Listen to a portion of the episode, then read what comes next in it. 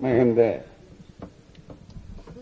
உணர்ச்சி பூர்வமான நெகிழ்ச்சியை தரக்கூடிய ஒரு நிகழ்ச்சியாக எனது வாழ்நாளில் மறக்க முடியாத இந்த இயக்கத்தின் வரலாற்றில் குறிப்பிடத்தகுந்த நிகழ்ச்சியாக அமைக்கப்பட்டிருக்கக்கூடிய இந்த நிகழ்ச்சியினுடைய தலைவர் நாளைய குற்றாலம் பயிற்சி முகாம் பெரியாரியல் பட்டறையில் கலந்து கொள்ள வேண்டும் என்பதற்காக விடைபெற்று சென்றிருக்கக்கூடிய கழகத்தின் துணைத் தலைவர் மாணமிகு கவிஞர் கலி பூங்குன்றன் அவர்களே அதேபோல வரவேற்புரை ஆற்றியுள்ள கழகத்தினுடைய பொருளாளர் மாணமிகு குமரேசன் அவர்களே இந்த நிகழ்ச்சியிலே எனக்கு முன்னாலே மிகப்பெரிய அளவிலே ஆழ்ந்த உணர்ச்சியை நமக்கெல்லாம் உருவாக்கி கருத்தாழம் மிக்க ஒரு பொழிவை ஒரு பாராட்டுரையை ஒரு ஊக்க உரையை இங்கே தந்துள்ள திராவிட முன்னேற்ற கழகத்தினுடைய கொள்கை பரப்பு செயலாளர் என்பது ஒரு பக்கத்திலே இருந்தாலும் இந்தியாவே பாராட்டக்கூடிய அளவிற்கு இருக்கக்கூடிய தலை சிறந்த நாடாளுமன்றவாதி என்ற பெருமையை நாடாளுமன்றத்தில் தி பெஸ்ட் பார்லிமெண்டேரியன் என்ற முயற்சியை நிலைநாட்டிக் கொண்டிருக்கக்கூடிய மாநிலங்களவையினுடைய திராவிட முன்னேற்ற கழகத்தினுடைய தலைவர் அன்பிற்கும் பாசத்திற்கும் உரிய அருமை சகோதரர் மானமிகு திரு திருச்சி என் சிவா அவர்களே. அதே போன்று இந்த நிகழ்ச்சியிலே நம்மோடு என்றைக்கும் பிரிக்கப்பட முடியாதவராக குழலாக இணைக்கப்பட்ட குழலாக இருக்கக்கூடிய பெரியார் திடலிலே உருவானவராக இருக்கக்கூடிய என்பதை பெருமகிழ்ச்சியோடு சொல்லி எந்த நிகழ்ச்சி திராவிடர் கழகத்தின் சார்பில் நடந்தாலும் அதிலே எழுச்சி தமிழர் இல்லாவிட்டால் அந்த நிகழ்ச்சியிலே இடம்பெற முடியாது சொல்லக்கூடிய அளவிற்கு நாங்கள் பிரிக்கப்பட முடியாதவர்கள் பிரிக்கப்படக்கூடாதவர்கள் என்ற அந்த வலைமையை இன்றைக்கு பதிவு செய்து கொண்டிருப்பு அருமையான கருத்துரைகளை எடுத்து வைத்துள்ள எனது அன்பு சகோதரர் மானமிகு எழுச்சி தமிழர் தொல் திருமாவளவன் எம்பி அவர்களே. அதேபோல சிறப்பாக இங்கே உரையாற்றி விடைபெற்று சென்ற நம்மோடு இணைந்து எல்லா இடங்களிலும் பயணித்துக் கொண்டிருக்கக்கூடிய போராளியாக இருக்கக்கூடிய இந்திய கம்யூனிஸ்ட் கட்சியினுடைய மாநில செயலாளர் அன்பிற்குரிய தோழர் உழைப்பாடி தோழர் இரா முத்தரசன் அவர்களே அதுபோலவே மிக சிறப்பான வகையில் என்றைக்கும் கருப்பு சட்டையோடு இணைந்து அதற்காக மிகப்பெரிய அளவில் எல்லா இடங்களிலும் பல பேரை மிரட்டி கொண்டிருக்கக்கூடிய உருவமாக இருக்கக்கூடிய என்னுடைய பாராட்டுதலுக்குரிய அன்பிற்குரிய அருமை சகோதரர் திராவிட இயக்க தமிழர் பேரவையினுடைய பொதுச் செயலாளர் பாரம்பரியமிக்க சுயமரியாதை குடும்பத்தினுடைய சொக்க தங்கமாக வாரிசாக இருக்கக்கூடிய அன்பிற்குரிய பேராசிரியர் சுப வீரபாண்டியன் அவர்களே அதே போல கழகத்தினுடைய சொத்துக்களிலே ஒன்றான பிரச்சார செயலாளர்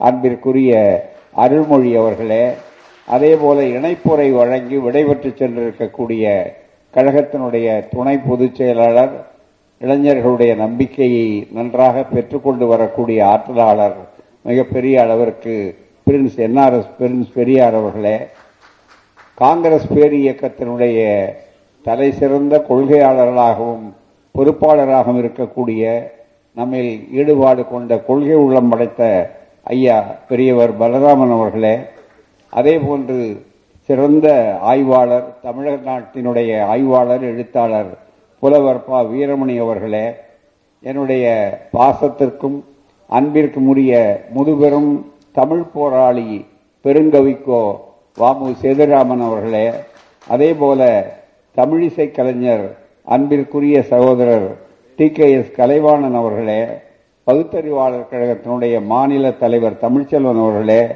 தமிழக மூதறிஞர் குழுவினுடைய தலைவர் டாக்டர் தேவதாஸ் அவர்களே மற்றும் பல்வேறு பகுதிகளிலே இருந்து வந்திருக்கக்கூடிய அருமை பெரியோர்களே உலகம் முழுவதும் காணொலி மூலமாக இங்கே கேட்டுக்கொண்டிருக்கக்கூடிய அருமை பல்வேறு நாட்டிலே பல்வேறு ஊர்களிலே இருந்து இந்த நிகழ்ச்சியை பார்த்து கொண்டும் கேட்டுக்கொண்டும் இருக்கக்கூடிய அருமை தோழர்களே நண்பர்களே உங்கள் அனைவருக்கும் என் பணிவான வணக்கம். என்னுடைய உரை ஒரு நீண்ட உரையாக இருக்காது. முதலாவதாக என்னுடைய வாழ்நாளிலே கிடைத்த அரும் பேரு இந்த பேரு மேலும் உழை மேலும் உங்களிடமிருந்து எதிர்பார்க்கிறோம். உங்களுடைய உழைப்பு என்பது நிறுத்தப்படக்கூடாத ஒன்று என்று ஊக்கப்படுவதற்கு தட்டி கொடுப்பதற்கு ஓடுகின்ற வண்டியிலே கட்டப்பட்டிருக்கிற குதிரையை எப்படி தட்டி கொடுப்பீர்களோ அதுபோல இதுக்கு தட்டி கொடுக்கின்ற நிகழ்ச்சியாகத்தான் நான் பார்க்கிறேனே தவிர இது பெரிய அங்கீகார நிகழ்ச்சி என்று நாம் நினைக்கவில்லை. அப்படிப்பட்ட ஒரு அற்புதமான நிகழ்ச்சி. இந்த நிகழ்ச்சியிலே நான் எதிர்பாராத ஒரு நிகழ்ச்சி எனக்கு கிடைத்தது. பல நேரங்களிலே எதிர்பாராமல் தான் பல வந்து கிடைத்திருக்கிறது. நான் எதிர்பார்க்கவே இல்லை. நம்முடைய அருமை சகோதரர் திருச்சி சிவா அவர்கள் இங்கே பேசுவதற்கு முன்னாலே வந்தவுடனே நம்முடைய ஒப்பற்ற திராவிட மாடலுடைய ஆட்சியினுடைய இந்தியாவே போற்றக்கூடிய இந்தியாவின் முதல்வர்களில் முதல்வர் என்ற ஒரு நிலையிலே எதிர்நீச்சல் அடித்தாலும் என்றைக்கும் நாங்கள்தான் வெற்றி பெறுவோம் என்பதை இந்திய நாட்டிற்கே உணர்த்தி கொண்டிருக்கக்கூடிய நம்முடைய முதல்வர் அவர்கள் வாழ்த்துச் செய்தி அனுப்பியிருக்கிறார் அந்த வாழ்த்துச் செய்தி அவர்கள் அந்த உயிரோட்டமுள்ள வாழ்த்துச் செய்தியை ஒவ்வொரு சொல்லிலும் ஆழமான பொருளுள்ள கருத்துரையாளராக இருக்கக்கூடிய அந்த வாழ்த்துச் செய்தியை நம்முடைய சிவா அவர்கள் படித்தபோது எளிதில் உணர்ச்சி வயப்படாத நான் மிகுந்த உணர்ச்சி வயப்பட்டேன். காரணம் ஐயா அவர்கள் பகுத்தறிவாதி எந்த காலத்திலும் உணர்ச்சி வயப்படக்கூடாதுன்னு சொல்வார்கள். அதுபோலவே அவர்களுக்கு நான் கடமைப்பட்டிருக்கிறேன் சொன்னால் தனிப்பட்ட முறையில் அல்ல. இன்றைக்கு அவர் மிக முக்கியமான ஒரு காலகட்டத்திலே இந்தியாவுக்கே வழிகாட்டக்கூடிய ஒரு தலைவராக இன்றைக்கு வளர்ந்திருக்கிறார் என்பது இருக்கிறத திராவிட இயக்கத்தை திராவிட மாடலை திராவிட கொள்கையை தமிழ்நாடு மட்டும்தான் ஏற்றுக்கொண்டது என்பது அல்ல பாஜகவை ஆர் எஸ் எஸ் அதனுடைய அரசியல் வடிவமான பாஜகவை அதனுடைய காவி கொள்கைகளை அதனுடைய மக்கள் விரோத மிகப்பெரிய அளவிற்கு மீண்டும் சனாதனத்தை உருவாக்கி அதை சரியாசனத்தில் அமர வேண்டும் அமர வைக்க வேண்டும் என்று நினைக்கின்ற இந்த காலகட்டத்தில் நிச்சயமாக அதற்கு கடுமையான எதிர்ப்பு எங்கே இருந்து கிளம்பியதென்றால் இந்த பெரியார் மண்ணிலே இருந்துதான் உருவாகும் என்பதை நிலைநாட்டி அழகாக சொன்னார். கர்நாடகத்தில் காங்கிரஸ் வெற்றி பெற்றவுடனே நம்முடைய முதல்வர் சொன்னார் தென்னாட்டிலேயே கதவு சாத்தப்பட்டு விட்டது. அதுதான் மிக முக்கியமானது. எனவே நீங்கள் எந்த பக்கம் ஒழியார் இதற்கு அடுத்தபடியாக அதே நிலைதான் அடுத்து வடநாட்டிலும் மற்ற இடங்களிலும் நடக்க இருக்கிறது என்பதற்கு நிகழ்ச்சிகள் இருக்கின்றன. அப்படிப்பட்ட ஒரு அற்புதமான ஒரு தோழர் சகோதரர் கலைஞர் மறைந்து விட்டார். பெரிய தலைகள் இல்லை. வெற்றிடம் தமிழ்நாட்டில் வெற்றிடம் என்று சில வெற்றி வேட்டுகள் சொன்னார்கள். ஆனால் அதே நேரத்தில் நாங்கள் தான் சொன்னோம் நீங்கள் புரிந்து கொள்ளுங்கள் வெற்றிடம் அல்ல. இனி வரப்போகின்ற தலைமையிடமிருந்து கட்டிடமாக இந்த தமிழ்நாட்டை மாற்றுவதல்ல இந்தியாவுக்கே கட்டிடமாக இருக்க போகிறது என்று சொன்னோம். பீகாரிலே பாட்னாவிலே அதற்குரிய முதல் துவக்கம் ஆரம்பமாகி இருக்கிறது. ஆகவேதான் ஒரு பெரிய திருப்பம் ஏற்பட்டுக் கொண்டிருக்கிறது. எனவே எனக்கு அவர் கொடுத்திருக்கிற உறுதிமொழி இருக்கிறதே இந்த ஆட்சி. நாங்கள் இன்றைக்கு வருகிறோம் என்று சொல்லுகிற போது என்னுடைய அடிப்படை என்ன? சுருக்கமாக சொல்ல வேண்டும் என்பதற்காக பல கருத்துக்களை நான் சுருக்கி சொல்லுகிறேன். இதிலே மிக முக்கியமான கருத்து எல்லோருக்கும் நன்றி செலுத்துகிறேன். இந்த ஏற்பாடு செய்யும் போது தோழர்கள் எனக்கு இதில் விருப்பம் இல்லை உண்மையிலே சொல்லும்போது. பெரியார் கூட வேண்டாம். சாதாரண ஒரு அரங்கத்தில் நீங்கள் சந்திக்க வேண்டும் என்று நினைத்தால் வைத்துக் கொள்ளுங்கள் என்று தெளிவாக சொன்ன நேரத்தில் இல்லை இல்லை நாங்கள் வைத்துகிறோம் என்று சொல்லி அவர்கள் இதுவரையிலே என்னென்ன செய்தார்கள் என்று கூட என்னிடத்திலே சொல்லவில்லை. அப்படி அவர்கள் ஏற்பாடு செய்ததற்கு நான் ஒப்புக்கொண்டேன் கடைசியில. ஏன் ஒப்புக்கொண்டேன் சொன்னால் ஒளிதாக தெரியும் அந்த பிறந்த நாளில் நான் வருவதில்லை. எழுபத்தைந்திலும் எண்பதிலும் என்னை கலைஞர் அவர்கள் கட்டி போட்டார்கள். அதற்கு பிறகு தொண்ணூறுல நம்முடைய முதல்வர் அவர்கள் மிக தெளிவாக இந்த வாய்ப்புகளை பெற்றார்கள் இடையில எனக்கு அதே போல அந்த அவருடைய அன்பு ஆணையினாலே கலைவாணர் அரங்கத்தில் இந்த நிகழ்ச்சி நடந்தது. ஆனால் இப்போது இதற்கு நான் ஒப்புக்கொண்டதற்கு முக்கிய காரணம் ஒன்று ஒப்புக்கொண்டேன். தொண்ணூறில் எண்பது என்பது. ஏன் ஒப்புக்கொண்டேன் என்று சொன்னால் அந்த ரகசியத்தை வெளியிடுவதிலே இது எல்லோருக்கும் பயன்படும். இந்த தொண்ணூறு எண்பது இதை பற்றியெல்லாம் நிறைய பேசினார்கள். போராமே போராம சுருக்கமாக சொல்லுகிறேன். இந்த தொண்ணூறே அந்த எண்பதால் கிடைத்தது. அதுதான் ஒப்புக்கொண்டதற்கு காரணம். அந்த எண்பது இல்லாவிட்டால் தொண்ணூறு இல்லை. அதுதான் ரகசியம். இது எனக்கு மட்டுமல்ல நண்பர்களே களத்தில் நிற்கின்ற போராளிகளாக இருக்கக்கூடிய அத்துணை பேரும் தெரிந்து கொள்ள வேண்டிய உண்மை. நீங்கள் ஒதுங்கி போனால் உங்கள் வாழ்க்கை சுருங்கி போகும். நீங்கள் உழைத்தால் நீங்கள் உயர்வீர்கள். நீங்கள் என்று சொல்லும்போது நாம் உயர்வோம் சொல்லும்போது நாடு இனம் மொழி மக்கள். அதை புரிந்து கொள்ள வேண்டும். எனவே நான் இதற்கு ஒப்புக்கொள்ளக்கூடிய சூழ்நிலை வந்தது. இன்றைக்கு தொண்ணூறில் வந்து இந்த நிகழ்ச்சிக்கு பிறகு நான் இருபதாக திரும்புகிறேன் என்பதுதான் இந்த நிகழ்ச்சிக்கு கிடைத்திருக்கிற மிகப்பெரிய ஒரு லாபம் எனக்கு. இன்னும் உழைக்கக்கூடிய வாய்ப்புகள். முதலமைச்சருடைய தட்டி கொடுக்கின்ற முறை. அவர் வைத்திருக்கின்ற நம்பிக்கை. நீங்கள் காட்டுகிற அன்பு இது அத்தனையும் மிகப்பெரிய அளவிற்கு மேலும் மேலும் என்னை முதுமையாக்கவில்லை இளமையாக்கி கொண்டிருக்கிறது. தந்தை பெரியாரை பற்றி ஒரு முறை உள்துறை அமைச்சராக இருந்த உமாசங்கர் தீட்சத் என்பவர் அவருக்கு பல பேரை மறந்திருப்பார்கள்.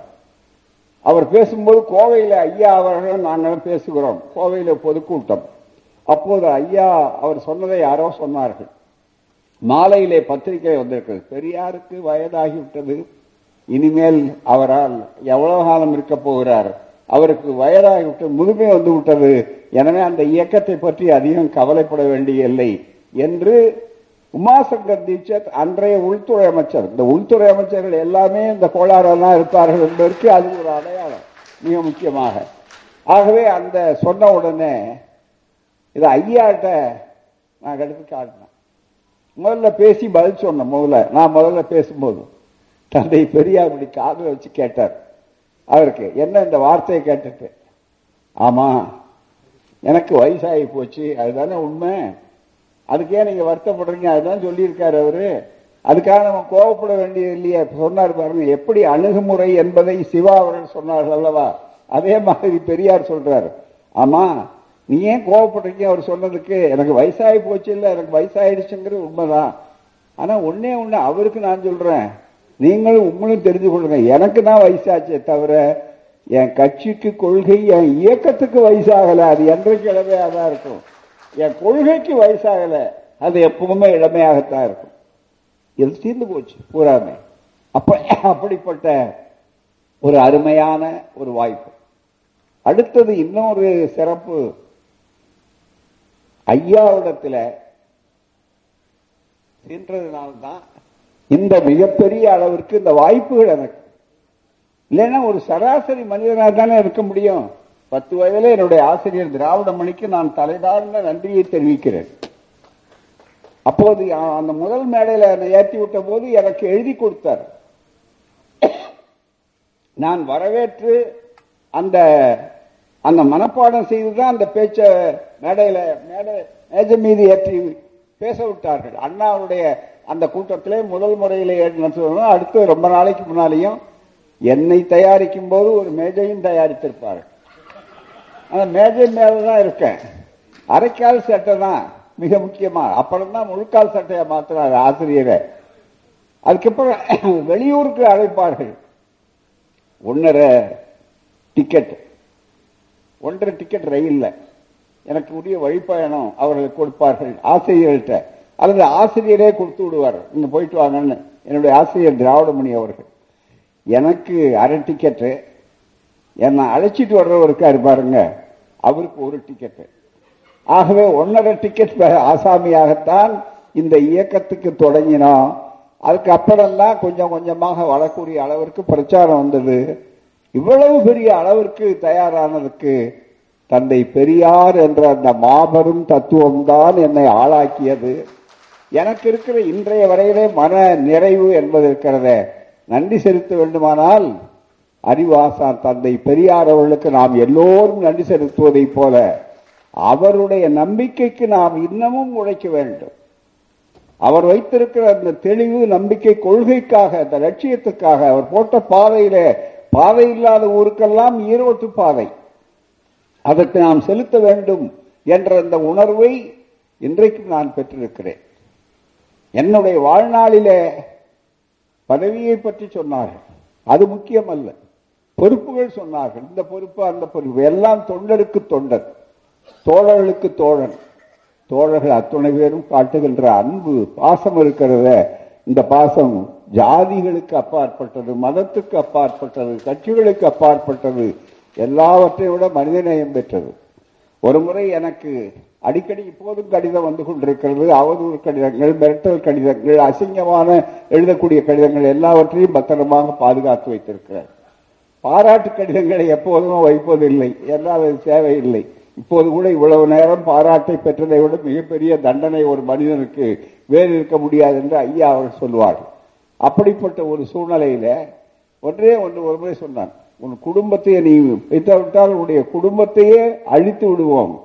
நீ ஜாக்கிரதையாக இரு. என்றெல்லாம் அந்த வாசகங்கள் ரொம்ப அசிங்கமாக இருக்கும் சில வார்த்தைகள். அதை நான் இந்த அரங்கத்திலே சொல்லுவது இந்த முறை அநாகரிகமாக இருக்கும். ஆகவே சொல்லாமல் அதை வந்த உடனே என்னுடைய வாழ்வினையரை பற்றி சொன்னார். நான் நினைத்துக் கொண்டிருந்தேன். அவருக்கு அவருடைய பங்களிப்பு இருக்கிறது அது. என்னுடைய இந்த பொது வாழ்க்கை எண்பது ஆண்டுகள் வருவதற்கு ஒரு அடித்தளமாக இருப்பது. முதலில் தந்தை பெரியார் முதல் என்னை இறக்கிவிட்ட ஆசிரியர் திராவிடமணி. அதற்கு மேலே தந்தை பெரியார் திராவிடர் இயக்கம் இந்த கொள்கைகள். அதற்கடுத்து இன்னமும் உற்சாகம் குறையாது இருக்கிறேன்னு என்று சொன்னால் அவர் மிக முக்கியமாக என்னுடைய வாழ்வினையர் அவர். ஆனால் அவர் வெளிச்சத்துக்கு வரமாட்டார். இந்த அஸ்திவாரம் மாதிரி அது. கட்டடம் மேலே இருக்கும். அஸ்திவாரம் புதைந்துதான் இருக்கும் சொல்லும்போது அவர் சொல்லுவார் மிக முக்கியமாக நான் நின்று கொண்டு பேசுவதை பற்றி இங்கே கொஞ்ச நேரத்துக்கு முன்னால சொன்னார்கள். உற்சாகம் இருக்கிறவரையே நின்று கொண்டு பேசுகிறோம் அதில் ஒன்றும் பெரிய வாய்ப்பு இல்லை கஷ்டம் இல்லை போறாம. சாதாரணமாக சில நேரங்களில் நான் மருத்துவமனைக்கு போய்விட்டு வந்த உடனே மருத்துவர்கள் சொன்னார்கள். என்னுடைய மருத்துவ நண்பர்கள் இயக்க உணர்வாளர்களும் கூட பல பேர். ஆகவே அவர்கள் தொலைக்காட்சியை மற்றவர்கள் பார்ப்பார்கள் என்பதற்காக கட்டாயமாக கொஞ்ச நாளைக்கு உட்கார்ந்து பேசுங்கள் என்று சொன்னார்கள். நான் உட்கார்ந்து பேசிக்கொண்டிருக்கும் போது கூட என்னுடைய துணைவியார் என்ன சொன்னாங்கன்னா ஏன் உட்கார்ந்து பேசுறீங்க? நீங்க வழக்கமா நின்னே பேசலாமே. அதுதான் சொல்லுவாங்களே தவிர மற்றவர்களா இருந்தா என்ன பண்ணுவாங்கன்னா ரொம்ப மிக முக்கியமா இல்ல இல்ல நீங்க நின்று பேசாதீங்க உட்கார்ந்து பேசுங்க பேசவே பேசாதீங்க அப்படின்னு சொல்லுவாங்க. ஆனா அவங்க நல்ல அளவுக்கு உற்சாகம் என்னை விட கொள்கையில் ரொம்ப தீவிரமான உணர்வு படைத்தவர்கள். அதுதான் அதை விட ரொம்ப வசதியான ஒரு சூழ்நிலையில் இருந்தது. அவர்களுடைய அந்த சூழ்நிலையில இருந்து கூட அவர் எனக்காக மிகப்பெரிய அளவிற்கு வந்ததில் இந்த இயக்கம். இயக்க தோழர்கள். மிகப்பெரிய அளவுக்கு இப்படி ஒரு வாய்ப்பு பொது வாழ்க்கையில இருக்கிறவர்களுக்கு அவருடைய குடும்ப வாழ்க்கை என்பது இருக்கிறத அதில் வாழ்வினையர்களுடைய பங்களிப்பு என்பது மிக மிக முக்கியமானது. அதில் அவர்களுக்கு நன்றி செலுத்த கடமைப்பட்டிருக்கிறோம். எல்லாவற்றையும் தாண்டி இயக்க குடும்பங்கள். அப்பதான் சொல்ல வந்தேன். ஏன்னா மிரட்டல் கடிதம் வந்ததுன்னு சொல்ல வந்த பாருங்க. அந்த மிரட்டல்ல உன் குடும்பத்தையே அழித்து விடுவேன் என்று வந்த உடனே அன்றைக்கு நான் அந்த கடிதத்தை படித்து விட்டு சொன்னேன் பொதுக்கூட்டத்திலேயே கடிதத்தை படித்தேன். சில அசிங்கமான வார்த்தைகளை விட்டு விட்டு படித்து சொன்னேன். ஆனால் ஒருபோது என் குடும்பத்தை உன்னால் அழிக்க முடியாது. காரணம் என்னவென்றால் நீ நினைத்து கொண்டிருக்கிறாய் ஆரியமே பதில் சொன்னேன். அதுல கீழே போட்டிருந்தேன் ஆரிய வீரியம் கொண்டவர்கள் அப்படின்லாம் எழுதினா அதுக்காக அந்த வார்த்தையை சொன்னேன். ஆரியமே ஒன்றை தெரிந்து கொள்டி. என் குடும்பம் என்பது இருக்கிறத முப்பத்தி ஒன்னு அல்லது பழைய பதிமூணு முதல் மெயின் ரோடு கஸ்தூரிபா நகர் அடையார் என்பதில் இல்லை. நீ தவறாக அதை நினைத்துக் கொண்டிருக்கிறாய். என் குடும்பம் என்பது உலகம் முழுவதும் இருக்கிற திராவிட இயக்கத்தவர்கள் குடும்பத்தவர்கள் எல்லா இடங்களிலும் இருக்கிறார்கள். அவர்களை அழிக்க முடியுமா உன்னால? நீ அழிந்து போவாய் என்று நான் சவால் விட்டு சொல்லக்கூடிய அளவிற்கு அந்த உணர்ச்சியை அவர்கள் தந்தார்கள். எனவே இன்னொரு காரணம் இந்த எண்பது இந்த தொண்ணூறு இதுக்கெல்லாம் இன்னொரு காரணம் எப்படி பொது வாழ்க்கை அந்த பொது வாழ்க்கையில தோழர்கள் காட்டுகிற உற்சாகம் இந்த கொள்கையில இருக்கிற நாணயம் உறுதி தேவை தந்தை பெரியார் என்ற மிகப்பெரிய பேராயுதம் போராயுதம் அறிவாயுதம் இது அத்தனையும் இருப்பது இதையெல்லாம் தாண்டி நம்முடைய தோழர்களுடைய ஒரு மிகப்பெரிய ஒரு குடும்ப உணர்ச்சி. எங்கள் கொள்கை குடும்பமே அதுதான். இங்க சொன்னார்கள் குடும்பம் சொன்னார்கள் அல்லவா? Blood is thicker than water ஆங்கிலத்தை சொல்லுவாங்க ரத்தம் தண்ணீரை விட கட்டியானது. ஆனால் கொள்கை அதை விட கட்டியானது. இதுதான் திராவிட இயக்கம். மிக தெளிவாக. மிகப்பெரிய அளவில் கொள்கைதான் பிணைக்கப்பட்டிருக்கிறோம் அந்த கொள்கை பாசம் சொன்னார்களவா ஐயா அண்ணா சகோதரர் இப்படி ஒரு குடும்பம் எங்க பிறந்தோம் எங்க இருந்தோம் என்ன ஜாதி அதெல்லாம் முக்கியமல்ல. இந்த மொழியும் இனமும் கொள்கையும் சுயமரியாதையும் பகுத்தறிவும் நம்மை இணைத்திருக்கிறது. அதனால்தான் இந்த கொள்கைகள் வெற்றி பெறுகின்றன. இந்த கொள்கைகளை நிச்சயமாக யார் எதிர்த்தாலும் எப்படிப்பட்ட கொம்பன்கள் வந்து இங்கே ஆட்டம் போட்டாலும் அவர்கள் வெற்றி பெற முடியாது. இங்கே எடுத்து ரெண்டு மூணு உதாரணங்களை சொன்னார்கள். அதை பின்பற்றி நம்முடைய தோழர்களும் பேசினாங்க. இந்த கருப்பு சட்டையை பத்தி சொன்னாங்க. கருப்பு சட்டை. சுபவி சொன்னார் அதுக்கு முன்னால இழைப்புரை வழங்கியவர் சொன்னார். நம்முடைய தோழர்கள் சொன்னார்கள் இந்த கருப்பு சட்டை இருக்கு பாருங்க. மற்றது கருப்பு எப்படி ஆணை முதல்ல போட்டார்கள்? அல்ல ஆணையை நாங்கள் கொடுக்கலன்னு சொன்னார்கள். திருப்பி அடிப்படியா வந்தார்கள். எப்படி வெற்றி அடைந்தது? போட்டதெல்லாம் உடனே பின்வாங்கப்பட்டது திரும்பி பெறப்பட்டது. என்னெல்லாம் சொன்னார்கள் அதை விட ரொம்ப இயக்கத்தை அவர்கள் தெரிந்து கொள்ள வேண்டியது கருப்பு சட்டை படை மாநாடு என்று போட்டு முதல் நாள் வெற்றிகரமாக நடந்து விட்டது மதுரையில. அடுத்த நாள் பந்தலை எரித்தார்கள். கருப்பு சட்டை போட்டவர்கள் எல்லாம் அடித்தார்கள் மதுரையில. அங்கேயே சிலை. அது மரண சாசனம் என்று ஐயா அவர்கள் அண்ணா அவர்கள் கட்டுரை எழுதினார்கள் திராவிட நாடு பத்திரிகையிலே தலைமையிலே. ஆனால் ஐயா அவர்கள் இரண்டில் ஒன்று பார்த்துவிட வேண்டும். ஆனால் தயாராக இருங்கள் வன்முறையில நமக்கு நம்பிக்கை இல்லை என்று சொன்னார்கள். இன்றைக்கு என்ன சூழ்நிலை தெரியுமா? கருப்பை அணிந்து கொண்டு வராதீர்கள் என்று யாரோ சொன்னார்கள். அல்லது அதே மாதிரி இவர் உள்ளே போனபோது சட்டமன்றத்துக்குள்ளே போனபோது புரியாத ஒரு காவல்துறை அது நண்பர் அவர் புரியாமல் கருப்பு சட்டை கழட்ட சொன்னார். ஆனால் ஒன்றை தெரிந்து கொள்ளுங்கள். அவர்கள் பதில் சொல்லும்போது சொன்னார்கள். நீதிமன்றத்தில் கருப்பு சட்டை தானே இருக்கிறது வழக்கறிஞர்கள் நீதிபதிகள்லாம் இருக்கிறார்கள். அதை எல்லாத்த விட ரொம்ப மிக முக்கியமான ஒரு அம்சம். அதை நான் சுட்டிக்காட்ட விரும்புகிறேன். பெரியார் எங்கு வெற்றி பெற்றார் திராவிடம் எங்கு வெற்றி பெற்றது கருப்பு சட்டை எப்படி வெற்றி பெற்றதுன்னா கருப்பு சட்டை தைத்து விற்காத கட்சிகளே இல்லை இப்ப. யாராவது உங்களுக்கு புரிகிறதா? எல்லா தலைவர்களும் கருப்பு சட்டை தைச்சு வச்சிருக்காங்க. எல்லா கட்சிகளிலும் கருப்பு சட்டை இருக்கிறது. காரணம் எவ்வப்போதெல்லாம் போராட வேண்டும் நினைக்கிறார்களோ அப்போதெல்லாம் எல்லா தலைவர்களும் கருப்பு சட்டை போட்டுக் கொண்டுதான் களத்துக்கு வருகிறார்கள். சொன்னால் கருப்பு சட்டை இப்ப என்ன காட்டுகிறது? களப்போராளிகளாக இருக்க வேண்டுமா? நியாயம் கேட்க வேண்டுமா? கிளர்ச்சிகள் செய்ய வேண்டுமா? அதுக்கு ஒரே ஒரு அடையாளம் என்ன? கருப்பு சட்டை என்று ஆக்கப்பட்டு விட்டது. இதை விட கருப்புக்கு என்ன பெருமை? இதை விட கருப்புக்கு என்ன மரியாதை? வேண்டும். நன்றாக நீங்கள் நினைத்து பார்க்க வேண்டும். ஆகவே நண்பர்களே மிகப்பெரிய அளவிற்கு இந்த வாய்ப்புகள். அடுத்தபடியாக இன்னொன்றை அழகாக சொன்னார். ஐயா அண்ணா கொள்கைகள் என்பது. தனித்தனியாக நினைத்து பார்க்க வேண்டும். ஐயாவை அண்ணாவை விட்டு பிரிந்தார்கள் சொன்ன உடனே ரொம்ப மகிழ்ச்சி அடைஞ்சது. மிகப்பெரிய அளவிற்கு தீர்ந்து போச்சு. இவ்வாறு வாழ்நாளிலேயே ராஜகோபாலாச்சாரியார் யாராவது ஒரு ஒருவரிடத்திலே ஏமாந்திருப்பார் என்று சொன்னால் அது நம்முடைய மதியூகியா இருக்கிற பேரறிஞர் அண்ணா அவரிடத்தான் இருந்தார். உடனே தீர்ந்து போச்சு. தந்தை பெரியார் அவர்கள் அப்போது ஒரு சம்பவத்தை உங்களுக்கு சொல்லுகிறேன். என்றால் இன்றைய அரசியலிலே இதை புரிந்து கொள்ள வேண்டும். இந்த இயக்கம் இந்த பணி என்பது இருக்கிறத.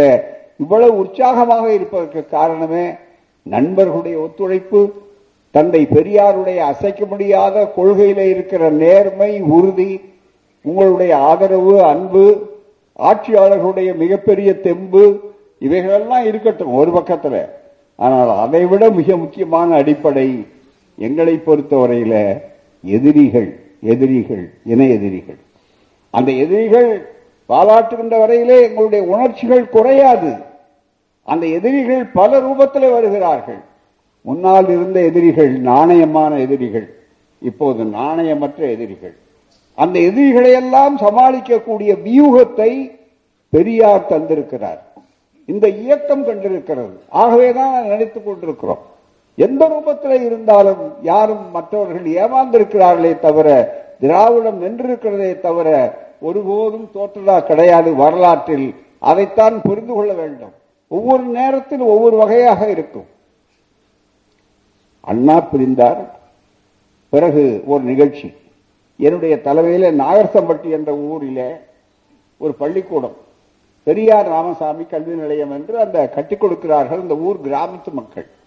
அந்த நிகழ்ச்சி அதற்கு முன்னாலே ஒரு பகுதி குருசாமி விடுதலை ஆசிரியர் குருசாமி அவர்களுடைய முழு நிகழ்ச்சியில ஒரு பிளாக் ஒரு ஹால் மட்டுக்கும் பேர் வைத்தார்.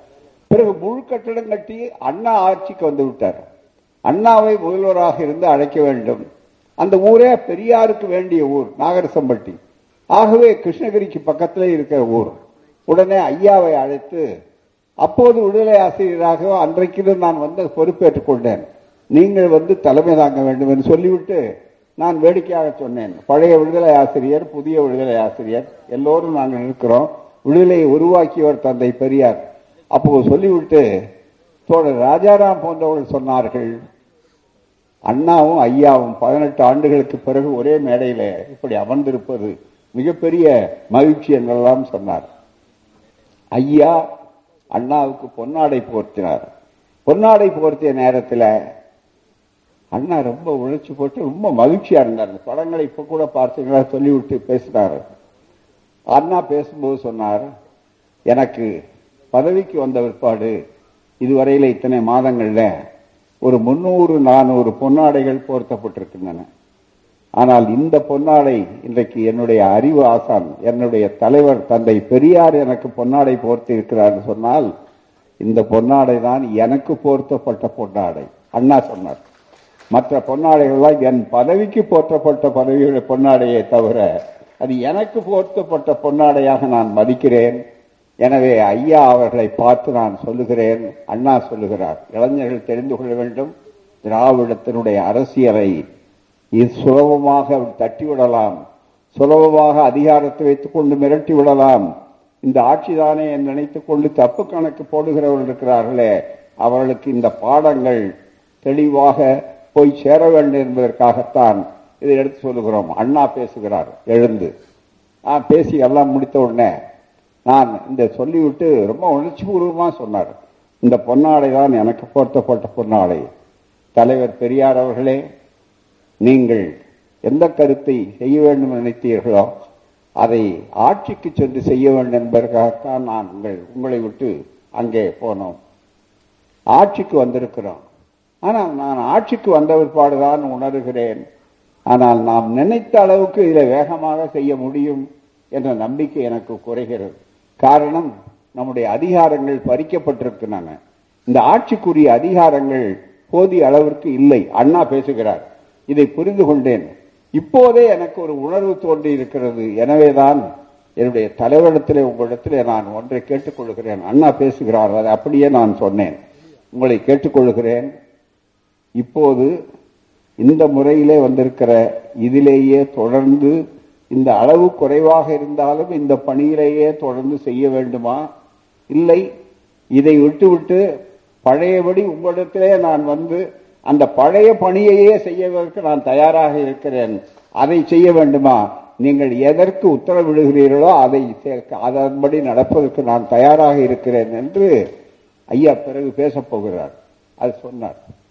எங்களுக்கெல்லாம் மயிர்கூச்சரீரமா இருந்த அண்ணாவுடைய உரையும் அப்படியே அமைதியாக கேட்கிறார். அது அந்த ஊருக்காக மட்டுமல்ல ஒரு பெரிய பிரகடனம் மாதிரி அண்ணா அவர்கள் உணர்ந்து மனதிலிருந்து சொல்றார். உடனே ஐயா சொன்னார் பேசும்போது முதலமைச்சர் அண்ணா அவர்கள் சொன்னார் அதிகாரம் அதிகமில்லை. ஆகவே இந்த பணியில இருக்கவா அல்லது உங்கள் பின்னாலே வரவா? என்று என்னை பார்த்து கேட்டார். நான் இப்போது அவருக்கு சொல்லுகிறேன். சாதாரணமாக சொல்லுகிறேன் சொல்லவில்லை. ஒரு கட்டளை இடுவது மாதிரி நான் சொல்கிறேன். ஐயா உரிமை எடுத்துக்கொண்டு சொல்கிறார். ஒரு கட்டளை இடுவது மாதிரி நான் சொல்லுகிறேன். நீங்கள் இந்த ஆட்சியிலே இருக்க வேண்டும். ஐந்து ஆண்டுகளுக்காக உங்களை தேர்ந்தெடுத்துக்கிறார் சொன்னால் சொன்னால் ஐந்து ஆண்டுகளிலே ஒரு நாள் ஒரு மணி நேரம் ஒரு நிமிடம் கூட குறையாக இருக்கிற அளவுக்கு நீங்கள் அந்த பொறுப்பிலே இருந்து எதை செய்ய வேண்டுமோ அதை அர்த்தம் செய்யுங்கள். மற்ற பணிகளை செய்வதற்கு நாங்கள் வெளியே இருக்கிறோம். அந்த பணியை செய்வோம். ஆகவே இந்த இரண்டும் சேர்ந்தால்தான் நம் மக்களுக்கு பயன்படும் என்று ஒரு புதிய அரசியல் தத்துவத்தை திராவிட முன்னேற்ற கழகம் தனியாக ஒரு அரசியல் அமைப்பாக வந்ததை தந்தை பெரியார் ஒரு முத்திரை கொடுத்து அங்கீகாரமாக்கினார். இது ஒரு பெரிய திருப்பம் மிகப்பெரிய அளவிற்கு. அன்றைக்கு தொடங்கியது. ஆகவேதான் அதுக்கு பிறகு கலைஞர். கலைஞர் வந்தவுடனே சொன்னார் மிகப்பெரிய அளவிற்கு போராட்டத்தை நான் நடத்துவேன். என்னை கைது செய்யுங்கள் என்று சொல்லுகிறார். கலைஞர் அந்த கட்டிலே அமர்ந்து கொண்டு கலகலவென்று கண்ணீர் விட்டார்.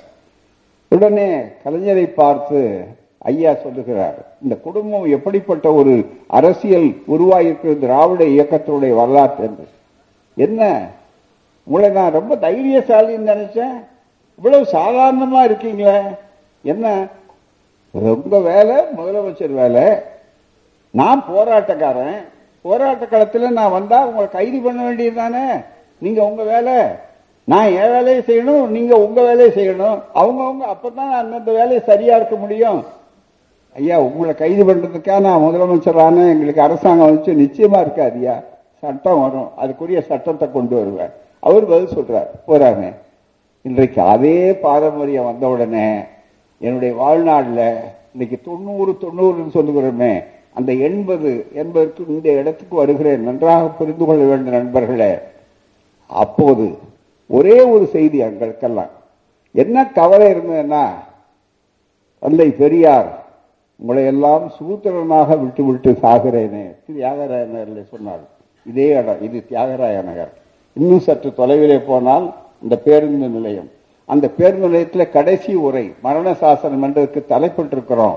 அதில் அவர்கள் பேசும்போது இதை எடுத்து சொன்னார்.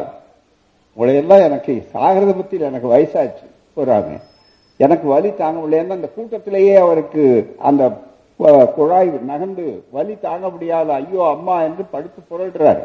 அதுக்கப்புறம் எழுந்த அந்த வலி அதோட ஒலிவு ஒலியில பதிவாகி இருக்கிறது இன்னமும் இருக்கிறது. ப- ஒலி நாடா பதிவு பதிவு இருக்கிறது. எழுந்து மறுபடியும் பேசுகிறார்கள். நான் சாகிறத பத்தி கவலை இல்லை. ஆனால் உங்களை எல்லாம் சூத்திரராக இழிஜாதியாக இன்னும் ஜாதி ஒழிக்காமல் விட்டு விட்டு போகிறேனே நினைத்தார். அதுக்காக தான் அனைத்து சாதியினரும் அர்ச்சகராக வேண்டும் தீண்டாமை ஒழிய வேண்டும் என்பதற்காக என்னுடைய போராட்டம் என்று சொன்ன நேரத்தில் தொடர்ந்து அன்னை மணியம்மையார் வந்து அதுக்கப்புறம் அவர்கள் மறைவுக்கு பிறகு நான் பொறுப்பேற்று இவ்வளவு வந்தபோது எனக்கு ஒரே ஒரு ஆதங்கம் இருந்தது. என்ன?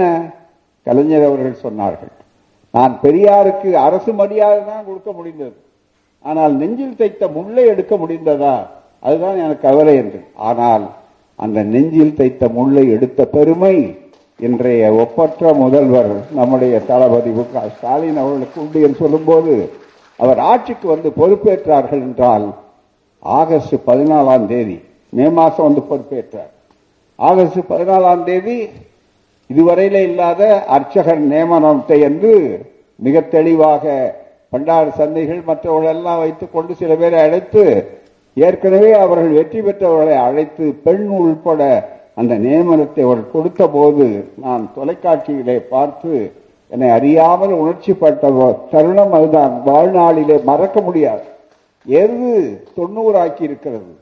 நீங்கள் விரும்புகிறபடி நூறானால் ஒன்றும் அதிசயம் இல்லை நூறாகுதா மற்றது முக்கியம் அல்ல எது ஆனாலும் இந்த மாதிரி பணி செய்யக்கூடிய உற்சாகத்தோடு இருக்கணும். நாம் அடுத்தவங்களுக்கு சுமையா இருக்கக்கூடாதே தவிர சுகமாக இருக்க வேண்டும் நினைக்கிறோம். அவ்வளவுதான் தவிர அதற்காகத்தான் உடல் நலம் என்று பார்க்கிறோம். ஆனால் உடல் நலம் எனக்கு எப்பவுமே வீட்டில் இருந்தா கொஞ்சம் குறைவா இருக்கும். பொதுக்கூட்டத்துக்கு வந்தா அது நிவர்த்தி ஆயிடும். அதுதான் மிக முக்கியமானது. மக்களை பார்த்தால் ரொம்ப சுலபமாக இருக்கும். அதுதான் மிக முக்கியம். அந்த தெம்பு தானா வரும். மருந்து என்பது உங்களிடத்திலே இருக்கிறது. உழைப்பு என்பது எங்களிடத்தில் அது பெருக்குகிறது. வரும்போது டல்லா வருவோம். இது எங்களுக்கு மட்டும் இல்ல பெரியாருக்கு கலைஞருக்கு திராவிட இயக்கத்துக்கு எனக்கு மட்டும் தனியா நினைக்காதீங்க. வரும்போது இதுல இருந்து நீங்க தெரிந்து கொள்ளணும். வீட்டுல உட்கார்றதை விட போராட்ட களத்துக்கு வந்து பாருங்க. அப்ப எவ்வளவு உற்சாகமா இருக்கும் அப்படின்னு நினைத்து பாருங்கள். அதுதான் மிக முக்கியம். மிகப்பெரிய அளவிற்கு. சிவா அவர்கள் எத்தனையோ முறை பேசி நான் பார்த்திருக்கேன் பாராளுமன்றத்தில். இந்த நூத்தி மூன்றாவது அரசியல் சட்ட திருத்தம் வந்த போது மேலவையில் அங்க அவருடைய மாநிலங்களவையில ஒரு துணைத் தலைவர் வந்து உட்கார்ந்து பேசுறாரு. சரிதானே? அப்ப பேசும்போது அவர் வந்து பொறுப்பில்லாத நடக்கிறார். இவர் உடனே வேக வேகமா அதை எடுத்து கிழித்து போடுற அளவுக்கு மிக வேகமாக சொல்லி ஆ- ஆத்திரத்துல. நான் இதுவரையில சிவாவை அவ்வளவு கோபப்பட்டு ஒரு முகத்தை அப்படியே கொதிச்சு போய் நிற்கிறாரு ஒரே சத்தம். அங்கே ஒன்றும் ஓட்டு போடல. ஓட்டு போடுறதா நிறைவேற்றப்பட்டது என்று சொல்லிட்டு போறாரு. அதுதான் மிக முக்கியம். அப்படித்தான் ஒரு அரசியல் சட்டத்தினுடைய திருத்தம் காலங்காலமா சமூக நீதிக்கு விரோதமாக நடக்கிறது. ஆகவே அப்படிப்பட்ட ஒரு ஆத்திரம் கோபம் என்று வரும்போது இவைகளெல்லாம் தானா வந்துடும் எனவே அந்த உற்சாகம் மிக வேகமா வந்தது அப்படி வருகிற போது நண்பர்களே இந்த இவ்வளவு தூரம் நம்முடைய வாழ்நாளில் நம்ம இவ்வளவு இருந்தோம். ஐயாவுக்கு பிறகு ஐயாவுக்கு உழைத்து இந்த இயக்கம் இருக்கு. சாதி தீண்டாமை ஒழிப்பதற்காகத்தானே பெரியார் அவர்கள் இந்த கொள்கையை நடத்தினார். நம்முடைய காலத்தில் இதை பார்க்க முடியாவிட்டாமல் இந்த இயக்கம் நடத்தி என்ன பயன் என்று எதிர்பார்த்த போதுதான் மிகப்பெரிய அளவிற்கு முன்னணி நம்முடைய கூட்டணி இதெல்லாம் இந்த உடனே ஆட்சி சரியானவர்களை இடத்தை கொண்டு வந்து உட்கார வைத்தோம். தளபதி ஸ்டாலின் அவர்கள் முதல்வரான உடனே அனைத்து சாதியினர் அர்ச்சகர்னு சொல்லி அவர்களுக்கு உத்தரவை கொடுத்து விட்டு என்ன செய்தார்னு சொன்னால் நண்பர்களே அன்றைக்கு தான் திராவிட இயக்கம். நீங்கள் புரிந்து கொள்ளுங்கள். மாலை பா காலையில பார்த்தோம். பெரிய அளவுக்கு எங்களுக்கெல்லாம் இயக்கம் பெரியார் திடலே கொண்டாடுது மகிழ்ச்சியில. காரணம் என்னன்னா இதுவரையில இல்லாத எது நோக்கம்? பெரியாருடைய நெஞ்சில் தைத்த முள்ளை அகற்றியவர். முள்ளை அகற்ற முடியவில்லையே நினைத்தவர் கலைஞர் வருத்தப்பட்டவர். அகற்றியவர் ஸ்டாலின் என்றே முதல்வர் அவர்கள். ஆகவே அதை செய்துவிட்டு அவர் பொதுச் செயலாளர் துரைமுருகன் பொருளாளர் டி ஆர் பாலு அவர்கள் மற்ற நண்பர்களோட நேர பெரியார் தில்லுக்கு அது சொல்லக்கூட இல்லை. நேர மாலையில வந்து நேராக அது பிற்பகல்ல வந்து போறோம். உடனே சந்திச்சார். இந்த என்ன என்று சொன்னார். பாராட்டி சொன்னார் அவளுக்கு பாராட்ட வார்த்தைகளே இல்லை. நான் கையை பிடித்துக் கொண்டு கலகல என்று கண்ணீர் விட்டேன். இப்படிப்பட்ட ஒரு வாழ்க்கை இதுதான் என்னுடைய வாழ்க்கை. இனிமேல் நாளைக்கு எப்பப்ப செத்து போனா கூட பத்தி பரவாயில்ல. இப்படி அந்த வார்த்தையை சொன்னேன். என்ன இப்படி சொல்றீங்க இல்ல இதுக்காக நான் பெரியாருடைய நெஞ்சில் தைத்த முள்ளை எடுப்பதை பார்க்க வேண்டும். எடுத்தவர்கள் நீங்கள் எங்களுக்கு நன்றி சொல்ல வார்த்தைகள் இல்லை. ஆகவே எங்களுடைய கொள்கை வெற்றி பெறக்கூடிய கொள்கைகள். இந்த கொள்கை ஒருபோதும் தோற்காது. ஐயா அண்ணா உறுதிமொழி. அதை போலவே கலைஞர் அவர்கள் மிகப்பெரிய அளவிற்கு ஆட்சிகள் என்பது இருக்கிறத மிரட்டலாம் என்று இந்த ஆட்சி நினைக்காதீர்கள். சபாநாயகம் இப்போதுதான் இறந்தார். அவருக்கு மாலையெல்லாம் எல்லாம் அவர் வீட்டுக்கு போய் பார்த்தார்கள். சொன்னார்களே இந்த ஆட்சி போய்விடும். நீங்க பெரியாருக்கு மரியாதை கொடுத்தா இறுதி மரியாதை என்ன ஆகும்? பெரியார் சொன்னார் அப்படியா அதை விட எனக்கு பெருமை இந்த ஆட்சியை பெரியாருக்காக தலைவனுக்காக இழந்தால் அதை பற்றி கவலை இல்லை எனவே தான் ஆட்சிகள் வரும் போகும். ஆனால் இது வெறும் ஆட்சிகள் ஆட்சிக்காக அல்ல காட்சிக்காக அல்ல. இனத்தின் மீட்சிக்காக இருக்கக்கூடிய ஆட்சி என்பது ஒரு கருவி. ஆகவேதான் நாங்கள் யார் அரசியலுக்கு வர வேண்டும் யார் வரக்கூடாது என்று சொல்லுகிறோம் என்றால் எங்களுக்கு பதவி துச்சமானது அங்கே போக மாட்டோம். நீங்கள் விரும்பவில்லையே என்று சொன்னீர்களாம். நாங்கள் எப்போதும் காவலராக இருப்போம். தொண்ணூறாவது வயதில முதல்வரை வைத்துக் கொண்டு சொன்னதையே மீண்டும் இப்போது நான் உறுதிப்படுத்தி சொல்ல இருக்கிறேன் இந்த திராவிட மாடல் ஆட்சியை பொறுத்தவரையில அவர்களுக்கு அவரை வைத்துக் கொண்டு நான் வேடிக்கையாக சொன்னதில்லை ஆழமான கருத்து அதுதான். அவர்களுக்கு உரியது என்ட்ரி கேட் அதுதான். அவர் உள்ளே போக வேண்டியது இவர்களெல்லாம் என்ட்ரி கேட்ல போகணும். திருமாவளவனாக இருந்தாலும் நம்ம மற்றவர்களாக இருந்தாலும் கூட்டணி தோகளாக இருந்தாலும் உள்ள நுழைவு வேலை. இவர்கள் உள்ளே போவது என்ட்ரி கேட்டு எங்க வேலை சென்ட்ரி டியூட்டி அவ்வளவுதான். வெளியே நிக்கிறது தான். சென்ட்ரி ஒருபோது என்ட்ரிக்குள்ள போக மாட்டார். அதுதான் மிக முக்கியம். சென்ட்ரி எப்போதும் சென்ட்ரியாகவே இருப்பார். காரணம் அதுதான் மிக முக்கியம். அது தேவையானது. இன்னும் கேட்டால் அண்ணா அவர்கள் ஒரு அற்புதமான உதாரணம் சொன்னார். சேப்பர்ஸ் அண்ட் மைனர்ஸ் படையின் பின்னாலே படை போராட்டத்துக்கு வந்தா முன்னால தூசி படைகள் அதுக்கு வேண்டிய ஏற்பாடுகள் பண்ணுவாங்க. உடைக்க வேண்டிய பாலத்தை உடைப்பார்கள் கட்ட வேண்டிய பாதையை பொதுவாக போடுவார்கள் அதை முன்னேற்றுவதற்காக செய்வார்கள். எனவேதான் இந்த படை என்பது இருக்கிறதே தூசி படை. இந்த படை என்பது உங்களுக்கு பாதுகாப்பது. அரசியல் எங்கள் படை. அதை காப்பது எங்கள் வேலை. ஆகவே சேப்பர்ஸ் அண்ட் மைனர்ஸ் அதுதான் அந்த வார்த்தை. நான் அதை சொல்ல வேண்டாம்னு விட்டார் போறாரு. ஆகவேதான் அண்ணா அவர்களை இதை பயன்படுத்தி இருக்கிறார்கள். சேப்பர்ஸ் அண்ட் மைனர்ஸ் படை தூசி படைன்னு தமிழ்ல சொல்லுவார்கள். கட்டுரைக்கு முன்னால சேப்பர்ஸ் அண்ட் மைனர்ஸ் படையாக இன்றைக்கு இருக்கும். அதில் இப்போது அதிகமாக இந்த படைக்கு வேலை இருக்கிறது. ஒவ்வொரு நாளும் வேலை வருகிறது. வேலை கொடுப்பவர்கள் இருக்கிறார்கள். எனவே அவர்களுக்கும் நன்றி. இந்த நேரத்தில் உற்சாகப்படுத்துகிற நீங்கள். இவ்வளவு தூரம் இருக்கிறோம்னா இன்னும் நீண்ட நாள் இருக்கணும் நீண்ட நாள் இருக்கணும்னா என்ன செய்யணும்?